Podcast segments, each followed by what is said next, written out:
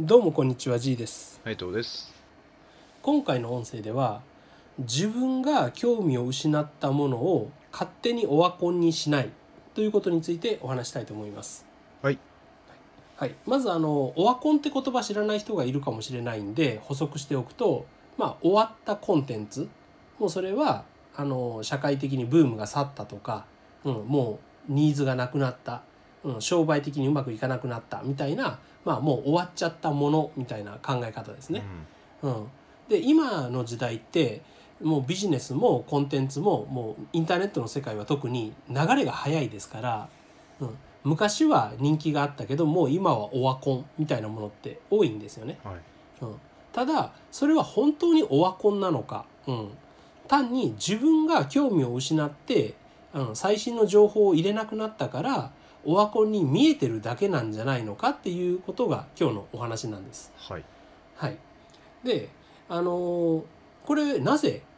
逆にこんなことを考えないといけないのかっていうとまあ客観的なあの判断ができない自分の思い込みね、えーバイアスがかかって、えー真実はそうでもないのに、うん、世の中がそうなっていると思い込んでしまう怖さがあるわけですよ。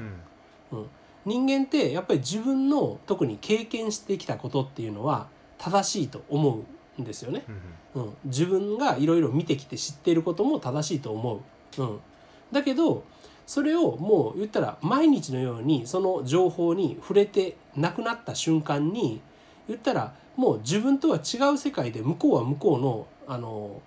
向こうは向こうで止まらずに動いてるんですよね。はい。うん、でも自分の頭の中ではその最後に見た時の情報までしか情報がなくてそれ以上アップデートされていかないんで、うん、もうあれはもう終わったよなとか、うん、もうあれ今人気ないよみたいなことで終わっちゃったりするんですよ。うん。うん、で自分が興味を失っているだけなのになんか世の中の人全てがもう興味を失ってるように思い込んでしまって、うん、でもうあれはオワコンだよ。あそこにもうビジネスチャンスはないよ、うん、みたいなことをまあ思いがちなんですよね。はい。うん、だから例えばコンテンツビジネスはもう終わったとか、うん、いうふうな人もいっぱいいるんですけど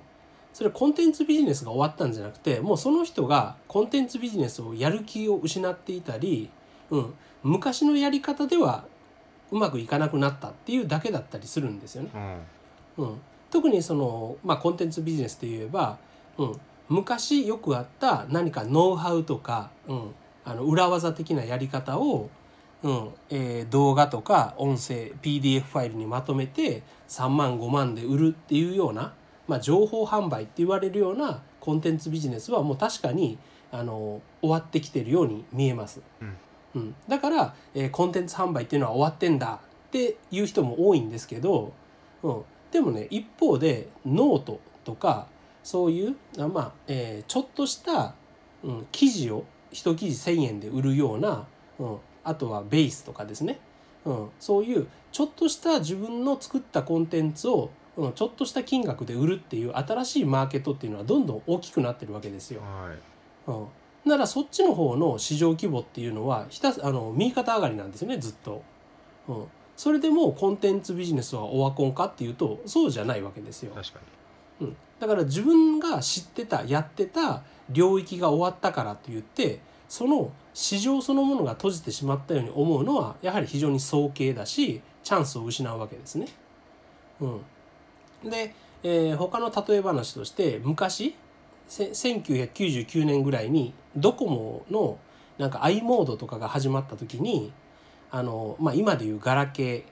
ーでインターネットにつなげるようになったんですよね。うん。うん、でそこでその自分でもホームページが作れる簡単に素人でも無料でホームページが作れる魔法のアイランドっていうサービスが角川かどっかが始めたんですよ。あうん、で、えー簡単にもうそういうガラケーからポチポチ打つだけで自分のホームページが作れるんでもういろんな人がなんか車好きのコミュニティの車好きのホームページだったり、うん、なんかコスプレイヤーとか小説を投稿するとか、うん、なんかちょっとこう痛い人があの、うん、書いてたりとか、うん、まあいろんなホームページがあったんですよあ。うね。ん。うん、で当時はなんか月間12億 PV、うん、12億アクセスとか集めてたらしいんですよ。えうん、でその後、まあいろんなホームページ作れるっていうのもありつつその中で、えー自分で書いた素人が自分で書いた小説を投稿するっていうのがブームになってきて、うん、みんなが頭の中にあの考えてた、まあ、妄想をね小説の形にして垂れ流すっていう、うん。まあ、そういうコンテンツが人気出てきたわけですよ。うん、でそのうちに「あの恋空」とかいうそういうなんか恋愛系のやつが大ヒットしてで大ヒットしたから角川はすぐそれを映画化したり、ね、小説化したり、うん、アニメ化したりしてアニメはしてないか漫画化したりしてマルチ展開したんですよね。うん、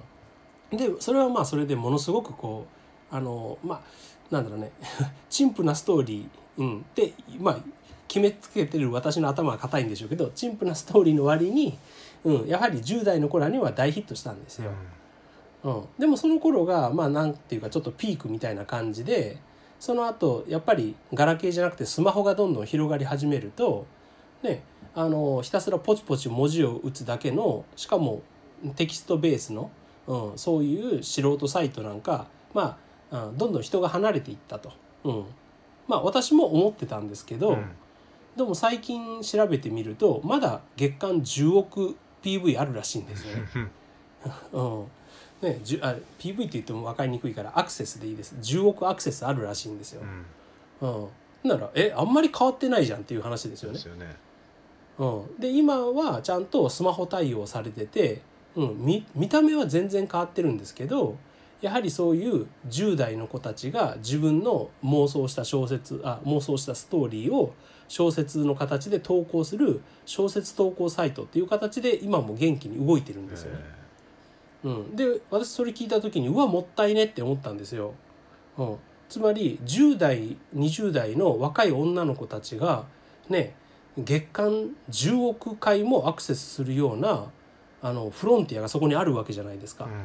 うん、そしたらもうコスメとか、ね、あの美容関係の商材とか、うん、そこにピンポイントで広告出せば、またね、すごいターゲットにうん適したものがやれるわけですよね。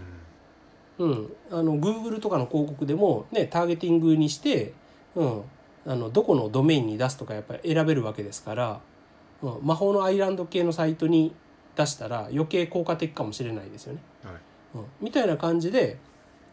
自分、うん、自分まあこれは私ですけど私自身がもうその魔法のアイランドなんて昔は人気だったけどもう今はなんか携帯小説なんて聞かないしそもそも携帯小説っていうのも言わないし、うん、もうオワコンなんじゃないって思ってたんですけど実際はもう全然今も当時とちょっと、うん、下がった程度で活発に動いてたんですよね。うん。うん、ならやはりそこで、うん、いろんなビジネスチャンスとかを逃してたっていうことなんですよ。うん、っていうふうに自分がそこを離れた瞬間に例えばまあ皆さんで言うとミクシーにログインしなくなった瞬間にもうミクシーってオワコンじゃね？もうフェイスブックに負けてるでしょ？みたいな発想になってしまう。あ。うん。うん、テレビを見なくなった瞬間にテレビってオワコンじゃね？って言い出すと、うん、そういうふうなあの自分の中で終わったら世界的に終わったみたいな勘違いをすごく人間はするんですよ。うん。うん、だけどなんだかんだ言ってまだテレビって見てる人多いんですよねすごく、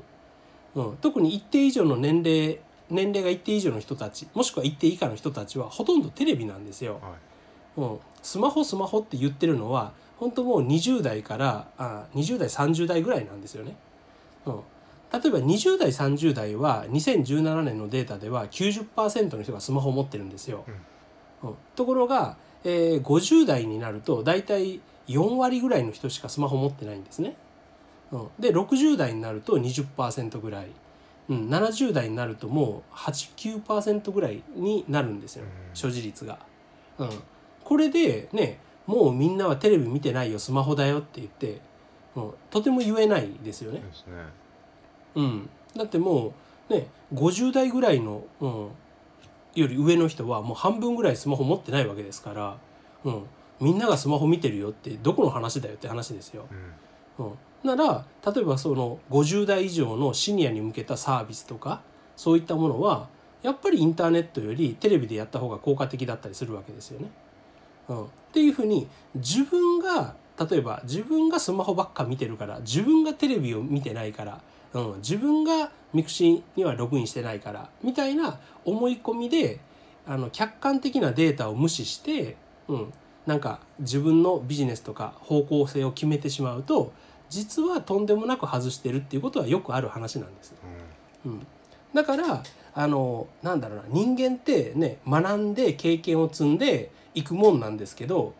その自分の過去の成功体験とか自信を持っていいのは、うん、今も現役でやっていることかもしくはもっと抽象度の高い本質的なところのことに限定すべきであって、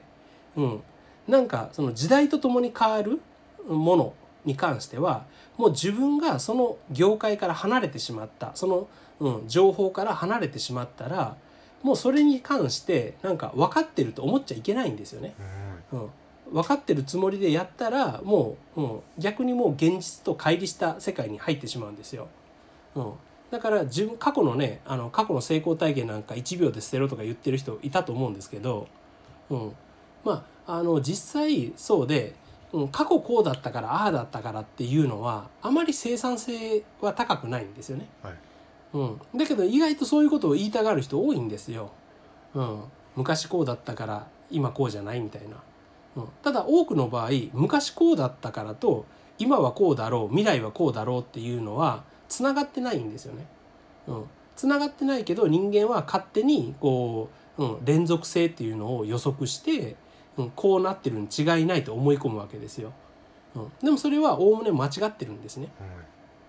だから何か自分がこうやろうって思った時はもう常に最新の情報を調べて調べてみる、うん、ちゃんとしたリあのソースのある、うん、数値化されたであの思い込みとかで個人が書いたようなブログじゃなくてちゃんとデータとして提示されているものをちゃんとチェックしてでその上で今を知ってみるっていうことをやるべきなんです。うん。